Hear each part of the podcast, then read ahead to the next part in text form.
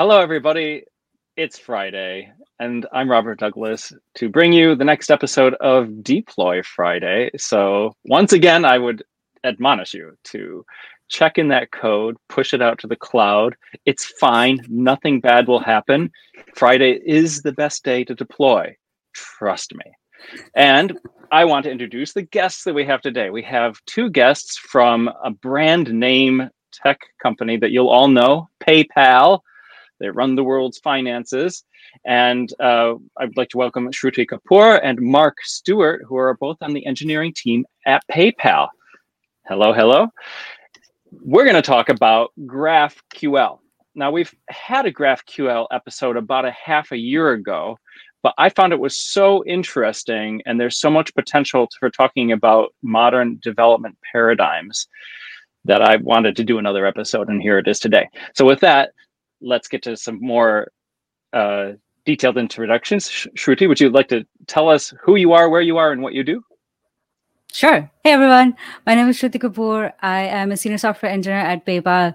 I've been working at PayPal for the last three years. It's been amazing. Um, uh, we, at PayPal, we use a lot of these technologies that we're going to talk about today: GraphQL, JavaScript.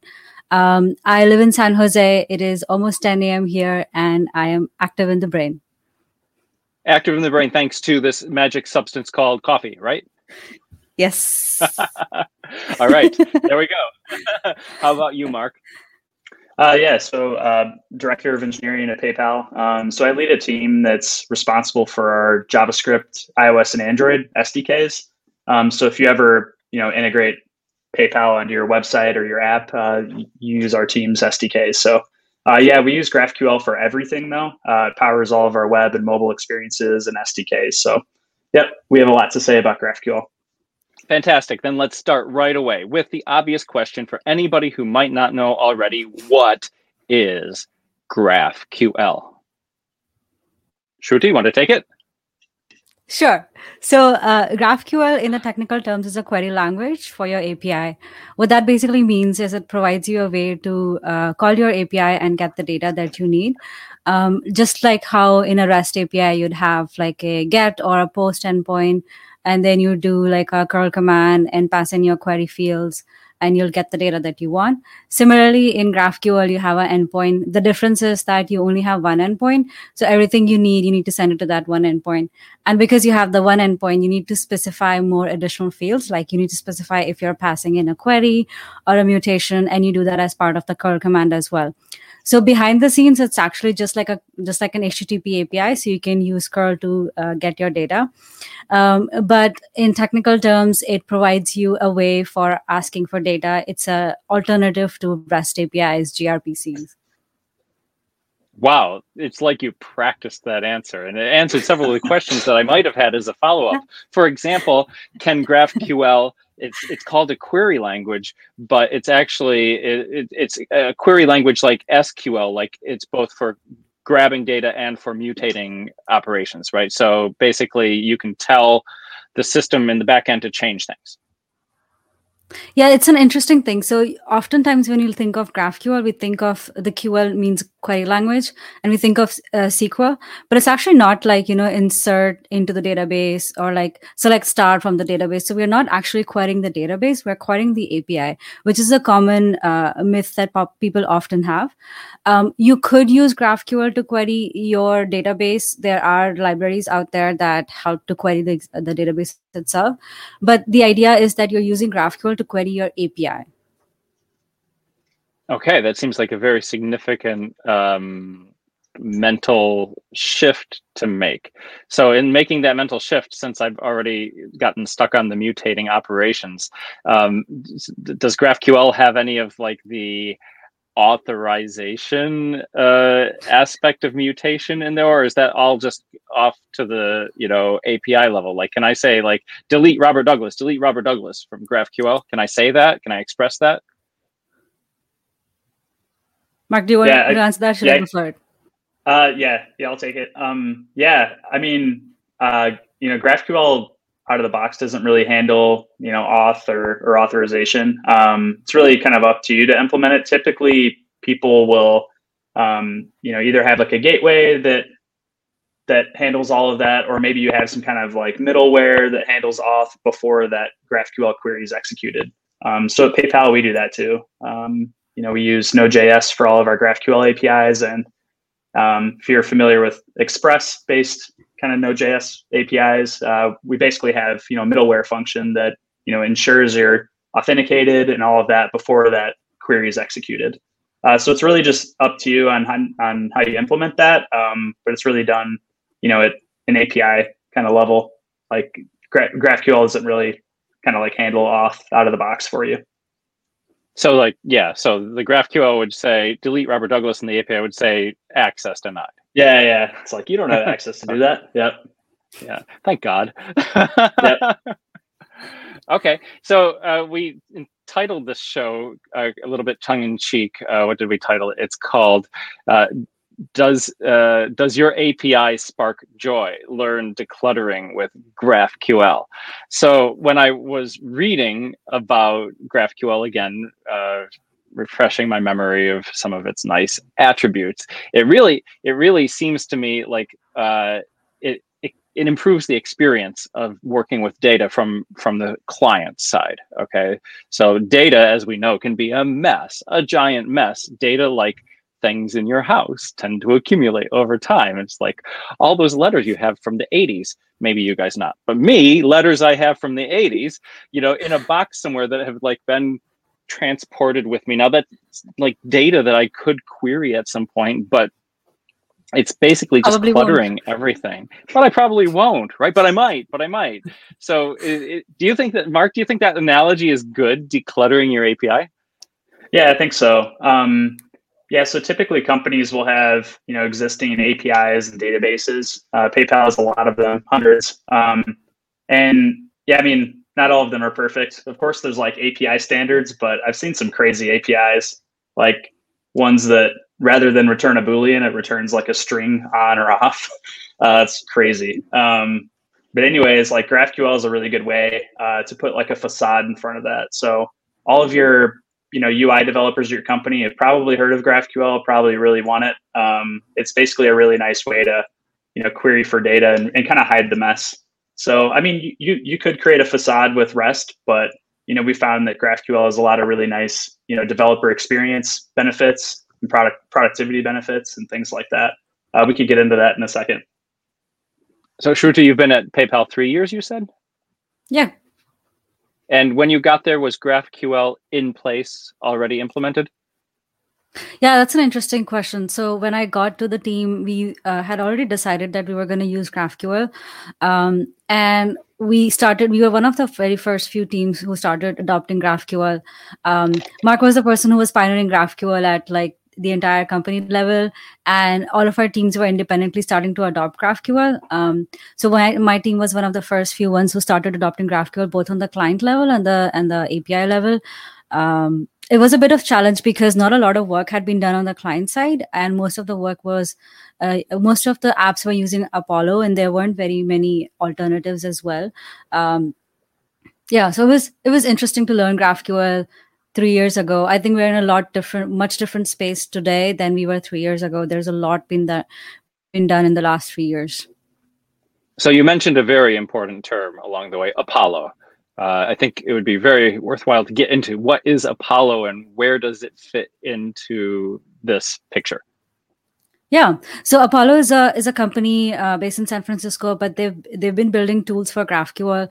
Uh, so they have Apollo client for uh, uh, for building or like for consuming GraphQL API on the client side, and then they have Apollo Server for building a GraphQL API on the server side. It's one of the very popular tools that's out there, and they have a lot of uh, good resources and documentation. Um, they put a, a big conference every year, Apollo GraphQL Summit, which is where most of our GraphQL engineers go and give a talk as well. So it's it's a really great tool. Um, it's been it's it's very popular in in the GraphQL world. A lot of apps use Apollo GraphQL, Apollo client on the server and on the client, and for making their gateway layers as well. Can the Apollo server component be thought of uh, as the API gateway in a way? Is that a fair thought comparison? Yeah, I think I would I would say so. Uh, well, so they have a lot of a lot of different tools, like for you know consistent error handling and you know different hooks that allow you to kind of instrument your API and things like that. So we definitely leverage all of that. Um, but they also have some you know enterprise tools too, uh, which is really good because what happened at PayPal was like GraphQL really blew up, and uh, you know basically every domain team has their own graph. Uh, so like checkout, we have our own. Like identity has their own user, things like that. Uh, but there's a lot of overlap, as you can imagine. Like we all have basic ways to fetch user information and you know credit card details and things like that that we'll need for you know a typical like PayPal app. Uh, but a lot of duplication right now, a lot of graphs, and so Apollo has some pretty cool tools to merge all that together. So um, for anybody listening, if you go look up, you know, schema federation or um, you know federated graphs or anything like that, Apollo, you know, is really the thought leader in this space. They they take all these graphs and find a great way to merge them uh, with really thinking about you know separation of concerns so that teams aren't kind of stepping on each other.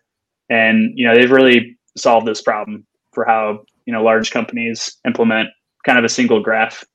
Um, so yeah, Apollo has just a ton of different tools. Uh, yeah, we're, we're we're using all of them right now. So, do you ever really do GraphQL without Apollo, or are the two some way synonymous? I'd say at PayPal we're all in on um, Apollo because we, you know, we use Node for our APIs. Uh, there are some teams using Java for GraphQL, but not not so much yet. I think it's just beginning. Um, but there's a company that uh, PayPal acquired a while ago named Braintree. Um, they they actually have a public GraphQL API that merchants use, and that's all written in Java. It doesn't use Apollo, um, but yeah, I you know the really nice thing with GraphQL is you can stitch these APIs together, so they could be written in any kind of language. And um, yeah, kind of behind the scenes, it's called like schema introspection, but it's basically like you could you could grab another GraphQL API schema like you could you could request it and you could merge these things together and do some interesting things. Um, so even though Braintree's API is in Java and ours are in Node, uh, you know they could merge together and interact together, um, you know, really nicely. Doesn't really matter the technology. It sounds like Braintree. Oh, sorry. Uh, go ahead, Shruti. I was gonna add um, one cool thing about uh, Apollo and just like the JavaScript space is like Apollo is one of the tools to implement GraphQL uh, with JavaScript. There are other tools as well, but Apollo is one of the most common ones. Oftentimes, people confuse that Apollo and GraphQL are synonyms, but uh, it's actually one of the most popular tools used to implement GraphQL on the server side and the client side. Okay, cool. So, Shruti, back to your experience coming to PayPal. I imagine that when uh, a team wants to implement something like GraphQL and they're hoping for a better developer experience, more order, uh, you know, cleaner interface, that it's like a, an episode of Marie Kondo, right? Where you're like looking into all of the drawers, you know, you, the drawers of your data and like, oh, checkout, whew, you know, Ooh, users. Ah, okay. What do we got there? You know, when was the last time we touched that? Ooh, ah, right. so, it, what was it like that? Could you could you have like you know were you like touching each API and see if it sparks joy? Can you describe that at all? What was it like? Yeah, really good uh, image. Uh, reminds me of Marie Kondo episodes. um, so basically, when we started with GraphQL in my team, I'll specifically talk about the team that we started adopting GraphQL in. Uh, we had, I think, five different APIs, and we were looking at uh, one of the problems that we were facing with those APIs was that they were really slow. Um, and we were not using 100% of the data that it was sending. So because we had five APIs, we were using one of them 100%, but then the other ones, we were just using a few fields of them. So we looked at the fields that we wanted to use and we were like, what if like we can combine these five APIs into one API and then maybe just like extract that field, the one like, let's say user field. We don't need the rest of the 50 fields that it sends. So that's kind of where the inspiration of GraphQL came in because it was, it acted as like an aggregator, like a gateway for us. And we could specifically pick and choose whichever field we wanted to send over. So that's where we started putting GraphQL in, like a like kind of like a orchestration layer.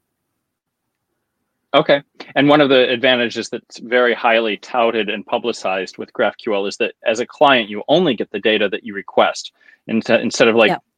You have a published API, you call the API with the parameters that it says you have to have. It gives you back a set response that's always the same way, maybe a list of users that you have to paginate over, right? And then you have to go in the client searching through, okay, Robert Douglas, where is he? D, D, D, D, D, D. Ah, got him right? So like that can be laborious not just time consuming but also laborious for the client and developers who not only have to call the api but then iterate over the data. I remember writing lots of client code that has like loops in the templating yeah. language with if then yeah. else stuff going on it right? So does graphql really solve that problem? Does it does it cut down on the does it declutter it for the front, front end client developers yeah, uh, great question. So, uh, yeah, like we, we say GraphQL gives you exactly what you need and nothing more, right? So, like if you only requested user field, you only get that field. And that's a really great advantage for client implementations as well, because like you said, like you don't get that extra data and you don't need to manage it. So, if you're only using the user field, you only get that user field. So, you don't need to like take care of cleaning up the data on your client side. So your client side code also declutters uh, a lot with the help of GraphQL's implementation. And then I was also going to say, so if you're implementing it as an orchestration layer, you have the power to uh, because you specify the schema which is all the fields that a client can request you also have the power to filter out what fields you don't want to send out so like let's say your rest api was was giving you 50 fields but your re- your client could only be interested in the 10 fields. So your schema could just be those 10 fields and then rest of the 40 fields are uh, hidden from the the client. I don't really fully understand what you mean when you say use it as an orchestration layer. Can you explain yeah. that to me so let's say that you've, you've got five different REST APIs and now you want to combine them under a GraphQL. So what you want is that your client should only see GraphQL APIs, but behind the scenes, you've got like this dirty table of all these like REST APIs, which send you so much data. So you want to clean that up, right? So you put like a nice tablecloth on it. That tablecloth is a GraphQL layer. I'm looking under the tablecloth. It's still dirty down there. exactly. But nobody knows that because right, you put a tablecloth on it okay, that makes sense to me. Thank you. Now, you mentioned that these APIs were slow. Did GraphQL speed them up? uh, I could no. I could take this one. Uh, yeah, it's a I'd say it's a popular myth. You know, a lot of a lot of people think, oh, if I had GraphQL, it's going to make everything magically faster. But really, it's only as fast as kind of that slowest API in the backend because often you're putting GraphQL on top of existing stuff. So it's it's not really going to be any faster than that slow stuff. Uh, but what, really, what, what, seen, wait, wait, wait. Yeah. Newsflash. Sorry. Adding entire software layers doesn't make things faster. nope, not really.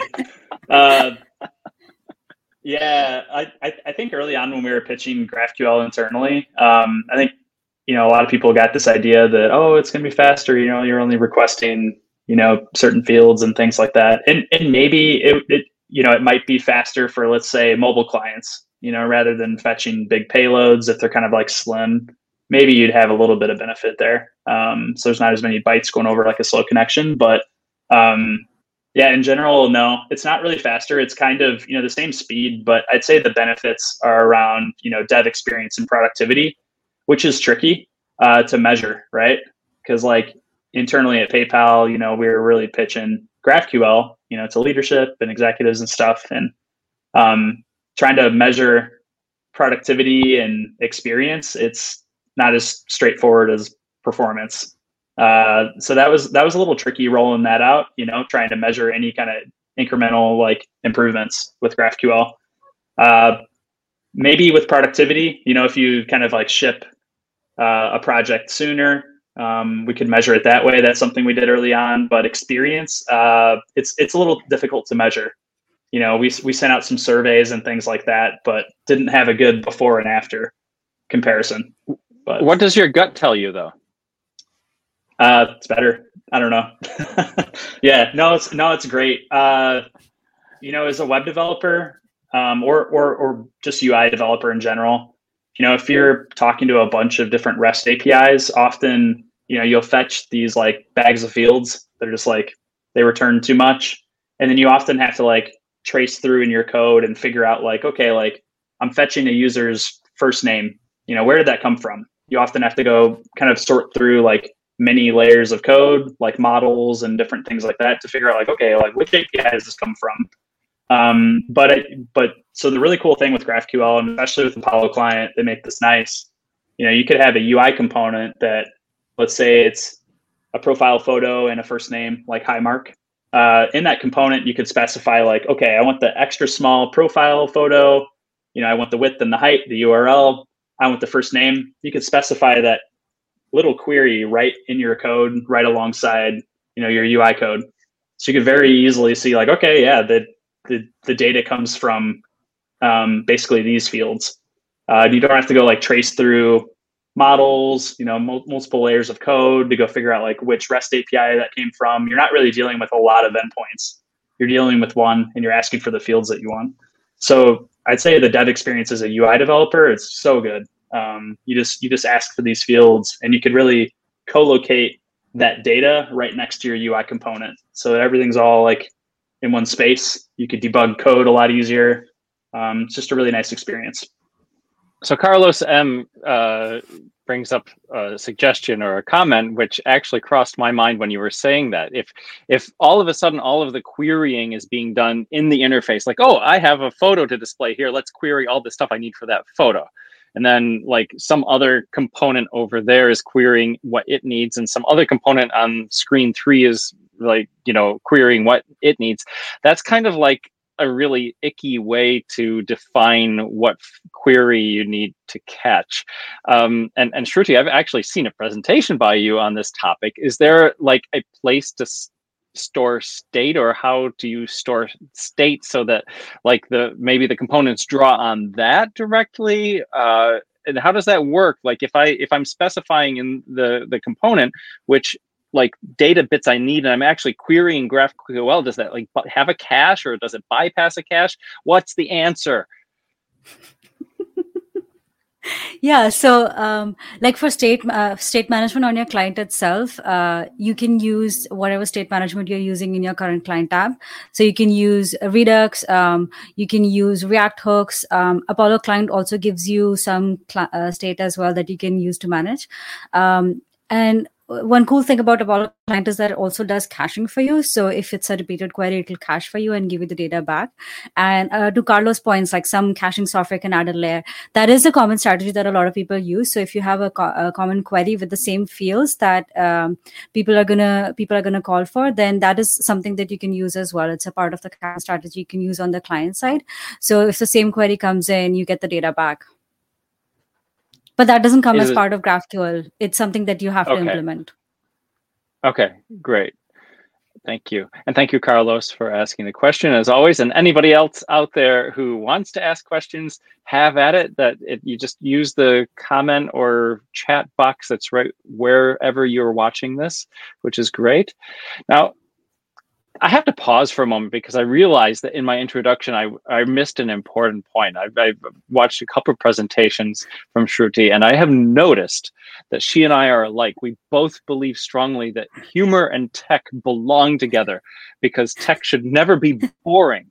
never. It's not boring, Agreed. but sometimes you need to sell it like it's not boring, right? So, Shruti, you, you agree, right? You like you love humor in your presentations. I see it everywhere in everything you do. yeah, agreed. I've got some uh, humorous jokes here. can I can I put you on the spot and spot and ask for a dev joke or two, sure. or maybe we just maybe we just end GraphQL right now, and if the jokes are good, we're gonna do jokes all the way out. What do, what do you got? That sounds us? plan. That sounds like a plan. Okay, so Mark and I are hosting a conference next week, so this one came to my mind. Um, why was nobody given food at the developer conference? Why was nobody given food at the developer conference? And it had not, nothing to do with the budget.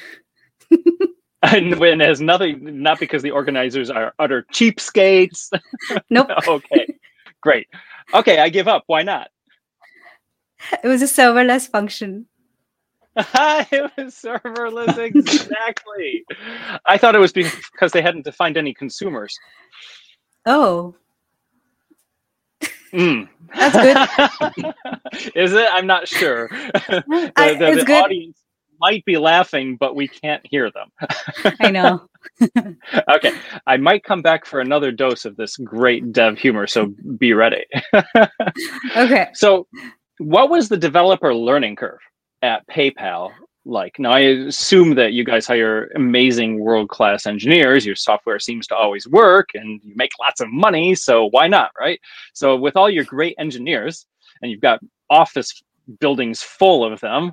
Uh, we we talked about all the locations where PayPal is around the world. Big company, lots of software, very critical mission, lots of great developers. What was the learning curve like? Yeah, maybe I'll start with my experience and then Mark can share his. Um, so I started with the team that was uh, about to start using GraphQL. So we hadn't really implemented anything. So basically, we were starting from scratch.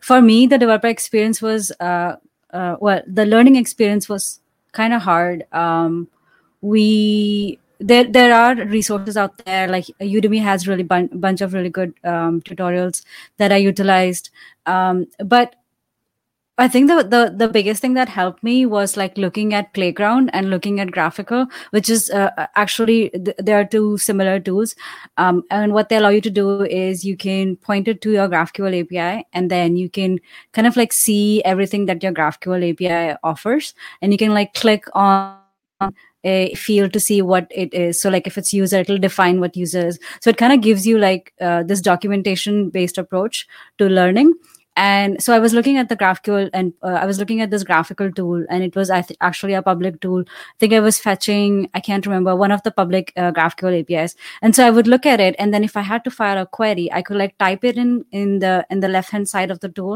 and then i would fire that query and i'll get the data back. So for me as a so somebody who was implementing graphql on the client side it was really easy to see like how i should be implementing it. And so what i would do is like i'll uh, fire out a query or, or like I'll type out a query, fire it, and then I'll copy that exact query and put it in my code. So it made it very easier for me to like first try it out and then like copy it and like add it to my code.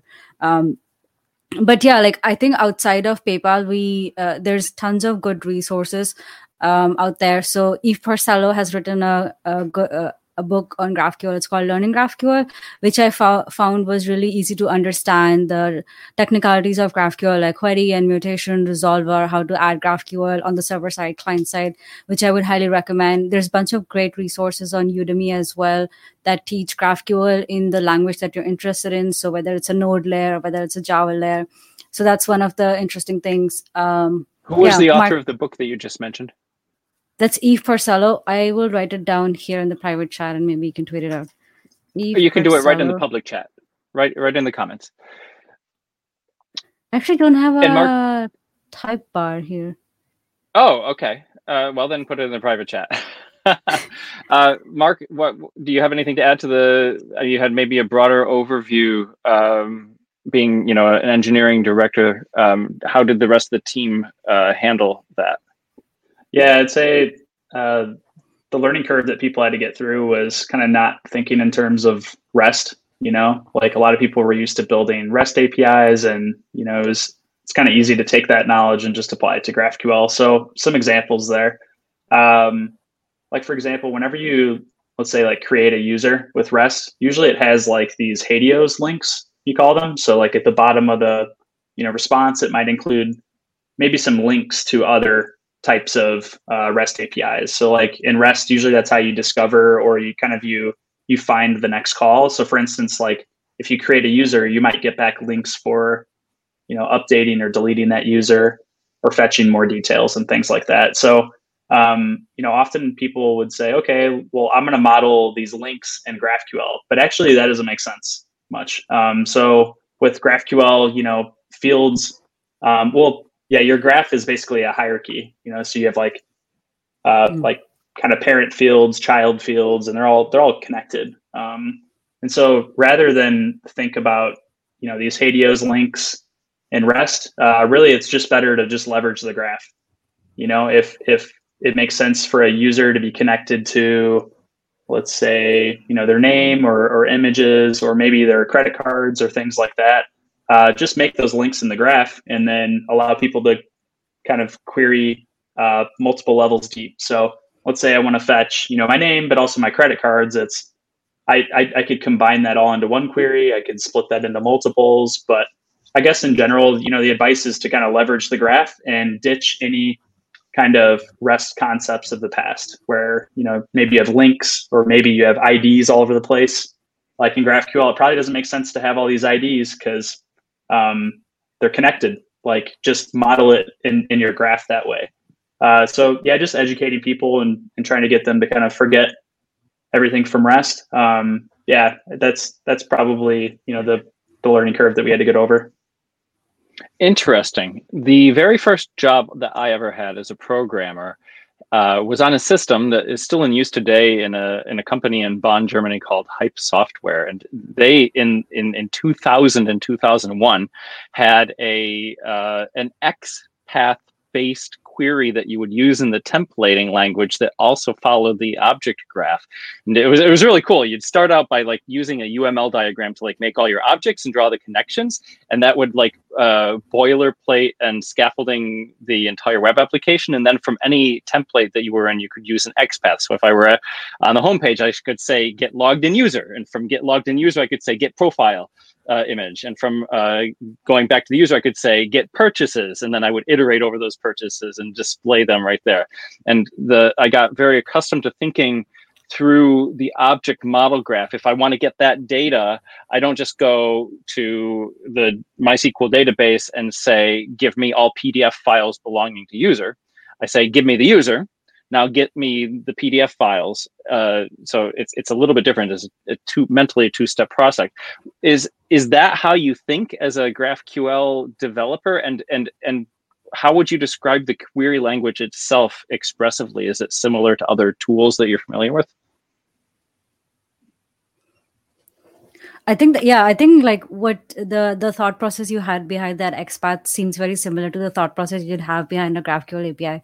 So you're like, let's say like you're building a library app, you've got like books. Then you think of like, oh, so I've got books. Like, what are the fields that I need? So you need like title and name and author, and then the author itself could be like. Um, could be one or two. So you're thinking of like you're breaking down like whatever your app needs and you're breaking them down into fields.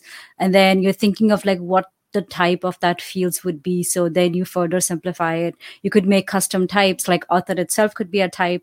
And then you uh, or or you say author is just a name. So it's it's just a simple string. So that's how you kind of like draw that mental model. Um, and I think that's similar to how you were describing XPath as well. So if you need users or you you need like books, you would go to that field and then you'd query for like the name. So you get all the books of that. You'll get all the name of the books in the library. So yeah, I think I think it's similar.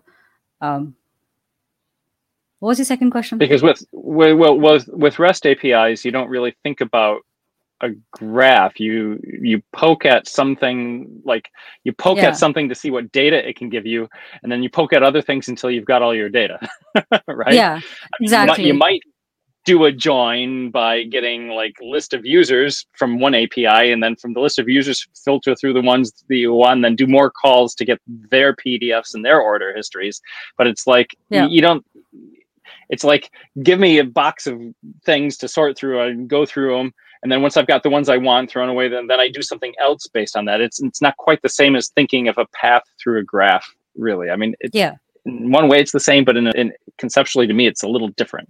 It's like I beat yeah. on one thing till I get all the thing, all the all the things it has to offer. Then I see what I've got. Then I go beat on whatever else I can beat on until I get the thing that I still need. Yeah, that kind of reminds so, me of so early on, um, you know, when we were building the first you know iteration of the checkout GraphQL API, uh, you know, we would ask the teams that are consuming it, we'd say like, hey, like, you know, like what other UI logic, uh, you know, do you have like when you're dealing with this data? Are you filtering through it to find, I don't know, let's say like the primary credit card or something like that, or you know, what kind of joins are you doing? So we would, we would actually ask, be like, you know, like, are you actually getting everything you want? Or are you still still doing like extra kind of manipulation of that data? And so, yeah, sometimes we would find, okay, actually they are filtering through stuff still. Like GraphQL is still not doing its job. So uh, we would actually take that and kind of feed it back into the API. And, and basically we try to hoist all of that kind of data manipulation, whether it's like filtering, sorting, you know, joining. and and try to express that in the API so that other teams in the future could benefit. Um, so since then, we've tried to think about it in a generic way. So anytime there's lists of things now, whether it's like you know transactions or credit cards or images and things like that, we have you know nice filters over it now, so that you know kind of from day one, people are able to filter, sort, and do all that stuff and get all that kind of logic out of their UI code so that so that really they can be expressive with their queries. They could say, you know, I, I, I want the 10 most recent transactions, uh, you know, of this type and things like that. So um, yeah, I think early on we were really trying to gather those requirements and make sure the API can do all those things. Are there any other things that are different now than when you started like lessons learned or have you adjusted anything mid course or along the way I think I'll, I'll talk about a lessons learned. So when we were building this GraphQL API, um, because we had uh, we had uh, five different REST APIs, and one of them we were like building from scratch. And so what we did was we wanted to have a GraphQL interface for our client.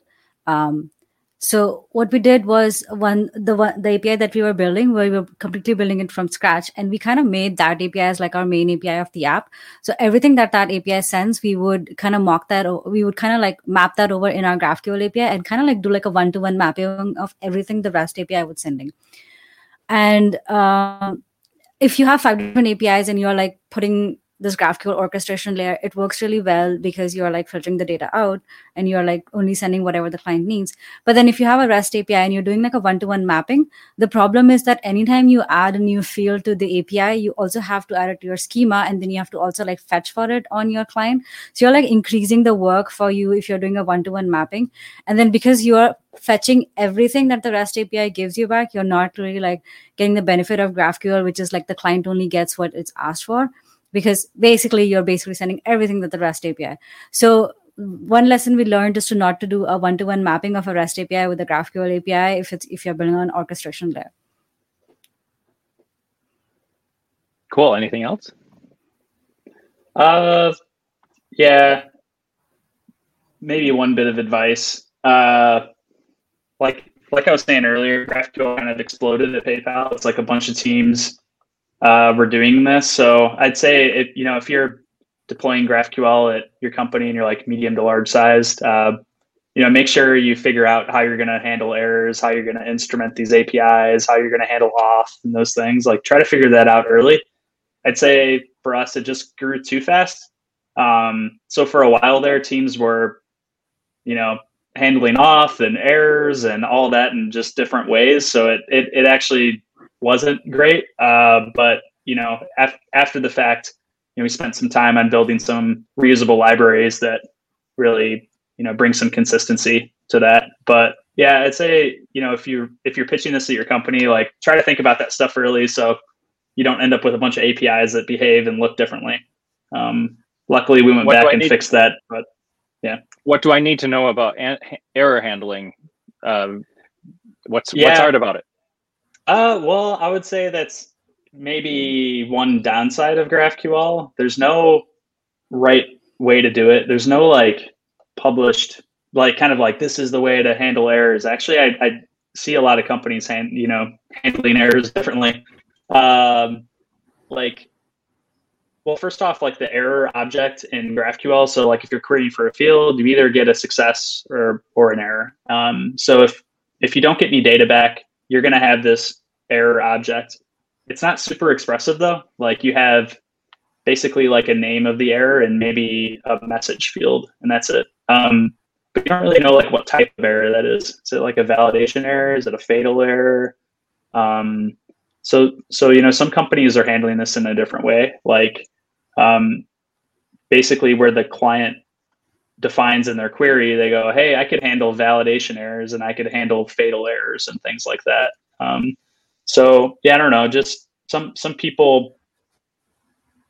Well, okay, I, I would say as a community, like we're not super satisfied with the error object as it is. Like some people are adding extra fields, you know, that kind of describe what that error is, you know, or things like that. Um, but I'd say it's not really like a standard. So some companies deviate here.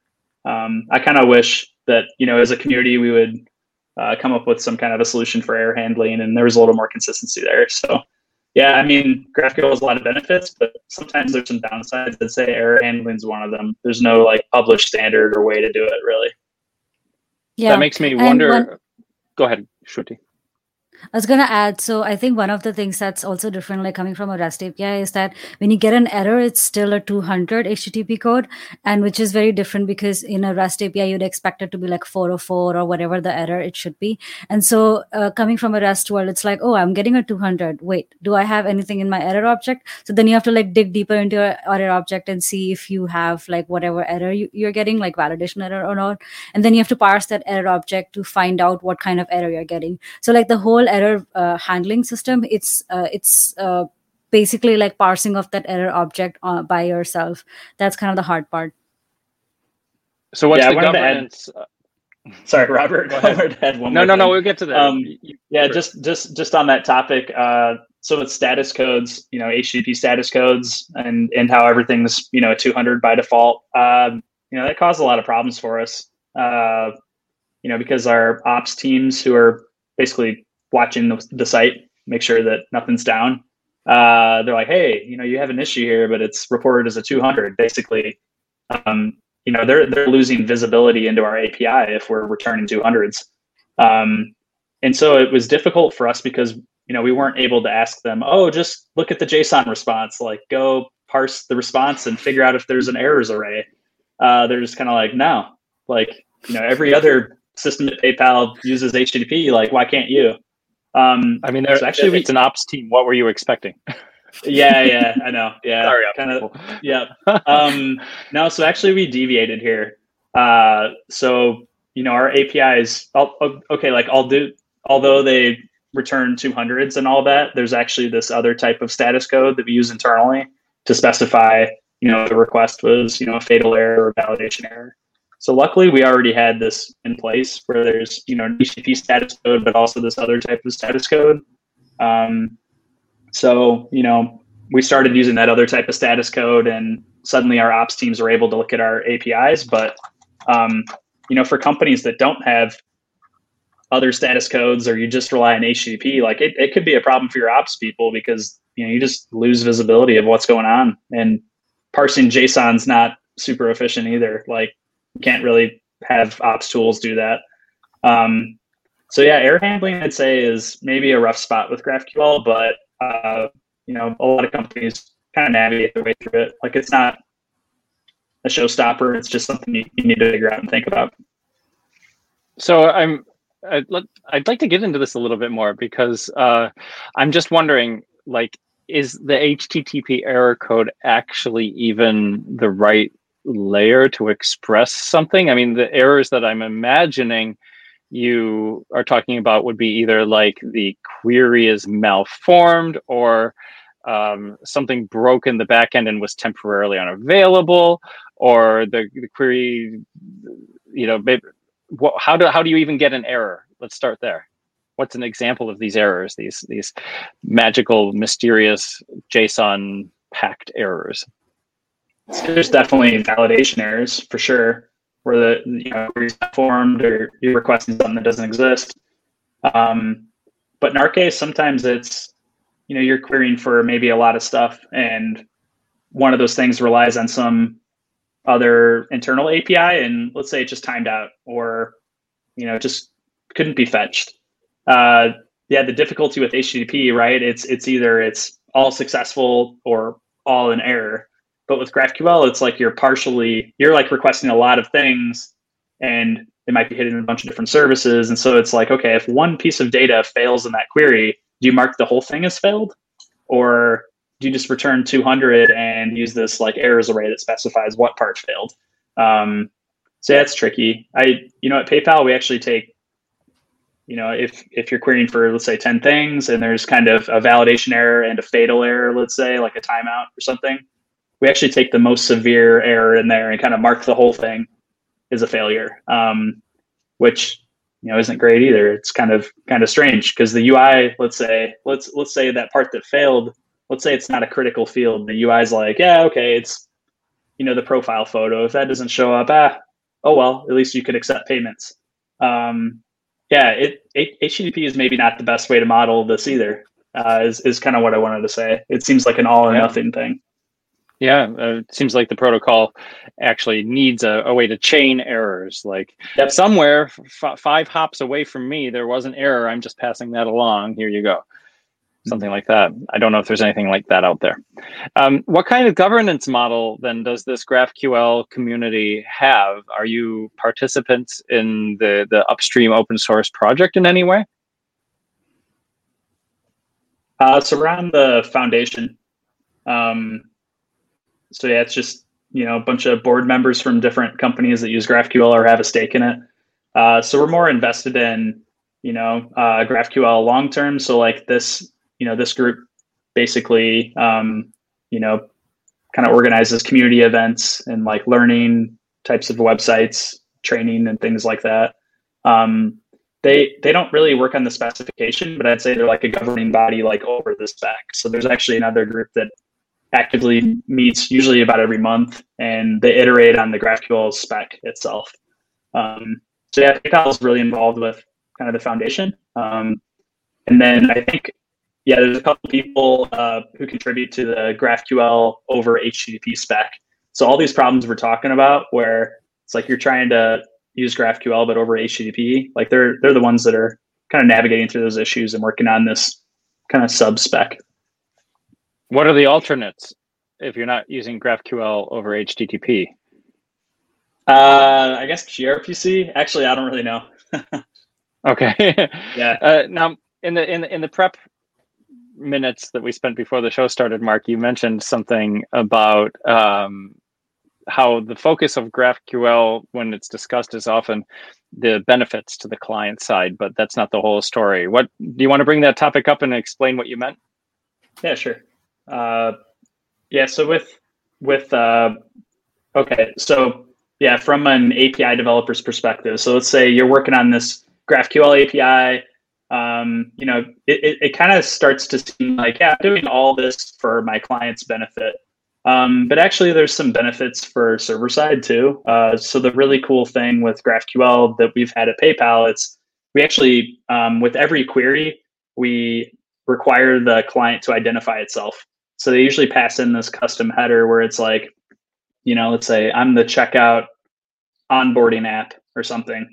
Um, so now all of a sudden uh, all of these queries and actually all the fields within the queries are instrumented so we know like what app or what use case requires it and so it allows us to basically evolve our api over time so uh, for example if there's a part of your graph that you know you want to rename or shift or move to a different location you could look at it and be like okay i know that this person or this group depends on it so i'm going to go talk with them um, or hey nobody uses this so let's just delete it you know you have that confidence but with REST, you don't. Like with REST, you know that someone queries your endpoint, but you have no idea what they're using. Um, you, you, you don't really know like who they are typically. Um, it so might just be the ops team yeah. checking the HTTP code. yeah, yeah, but but you still don't know like what use case or like what fields in that REST response they really depend on. Um, so yeah, with GraphQL, it's been pretty cool because we're able to just delete stuff and rename it confidently. Um, so it's really cool as an API developer because you could kind of uh, clean that clutter, you know, back to like Marie Kondo type stuff. So, yeah. And and I your APIs more... will spark joy. Yep. I think one more thing that we also had a trouble in our APIs where like we were adding all these versions and like whenever we would add a version, if a new client or a, or a new merchant had uh, integrated to it, they would probably lose the data that they had in a previous version. So like maybe we introduced a breaking change or like maybe we added something new to the to the newer version that maybe older clients don't have. So like there was this inconsistency between people who had integrated with the new version and then versus people who had integrated with the older version. Some people would have breaking change some people would have updates that we had pushed out but they didn't get it. So like with graphql that was also a really cool thing because like it's in it's in one endpoint so like whoever wants it can get it and then whoever doesn't want it can just like remove the remove the uh, the the query that makes sense that makes perfect sense i have another question shruti do you have another joke for us Okay. Um, all right. I, I love this one. Um, how many developers does it take to change a light bulb? How many developers does it take to change a light bulb? Hold hold on. The answer might be something like one to hold the light bulb and a hundred of them to turn the ladder. I don't know. I don't know. What's the answer? None. It's a hardware problem. Very good. exactly. Good. I'm glad you. I'm glad you didn't say. I mean, you can express the same thing by just saying developers don't screw in light bulbs.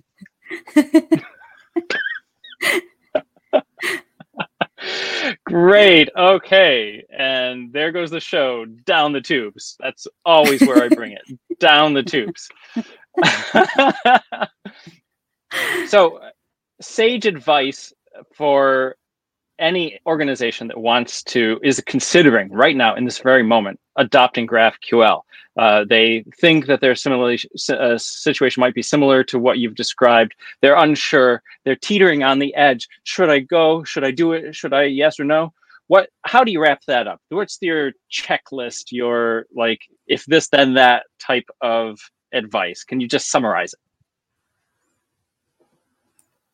I think um, from somebody who's uh, adopting GraphQL, I'll speak my uh, perspective, and then maybe Mark can talk about somebody who's been advocating for GraphQL in a company level. So I think from somebody's perspective who's adopting GraphQL, I think it would be really good if there is a learning resource within the company itself, and that is both tutorials and uh, learning resources like blogs and stuff, but also company uh, specific resources. So maybe a GraphQL sample app, both for client side and server side, maybe a GraphQL sample API That people can query and use their playground or GraphiQL apps to uh, to see kind of like hands-on how GraphQL works. That would be really good uh, so that's a learning resource just from like a technical perspective but also like learning resources that people can go and talk to. So maybe like a slack group that uh, a that's like a community within the company itself where people can ask questions.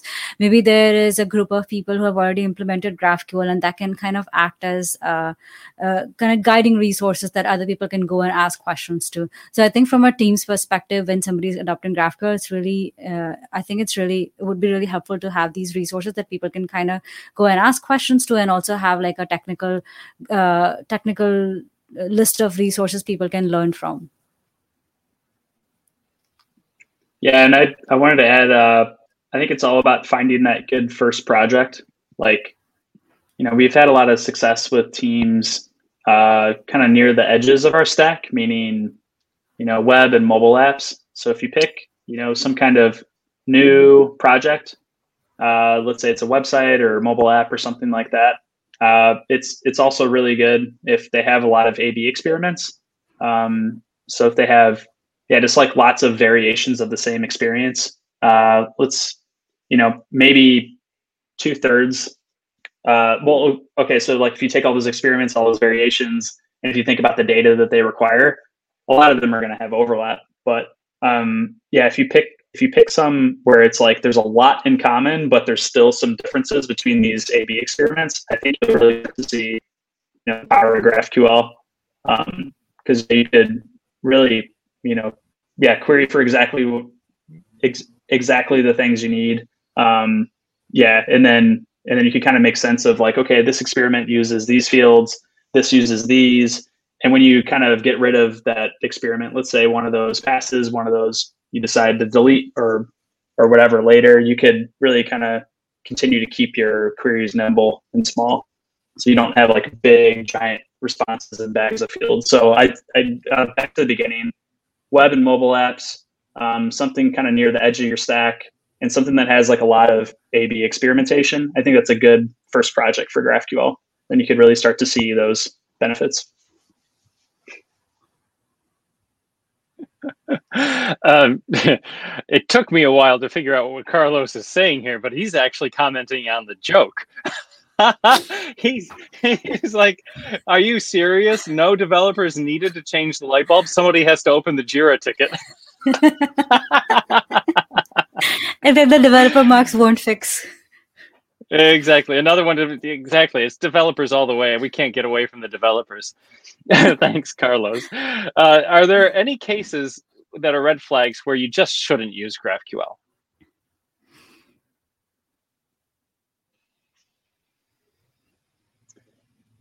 Mm, for really, really, really simple apps, like let's say it's yeah. you know a really basic page or something like that, uh, it's probably overkill. I'd say that. Yeah. Like, yeah, pick something with a lot of you know experimentation, a lot of variations. Pick something that you know requires a lot of data. Like typically, I don't know, in checkout before we were using REST, and just to paint the review page, it'd be eight different REST calls. Let's pick something that has a bunch of calls. Um, something not super simple. Uh, otherwise, it's kind of overkill, in my opinion. Right. So it's like, you know, decluttering. If you don't have anything to begin with, then why declutter? yeah. yeah. Pretty much. All right. Well, I want to thank both of you uh, for taking the time from your day uh, to pause deploying all the code that you were certainly going to deploy in this hour on this beautiful Friday, uh, if you hadn't been talking to me, uh, to come and talk to me about GraphQL. I think the audience has enjoyed it as well. We've got some positive feedback, uh, and thank you all for listening, watching, uh, participating in the Q and A as you did. Um, I look forward to sharing something new next week uh, when it's once again the best day of the week to deploy your code, Deploy Friday. And with that, we're going to say goodbye and sign off. Have a great weekend, everybody. Bye. Thank you. See you. Bye.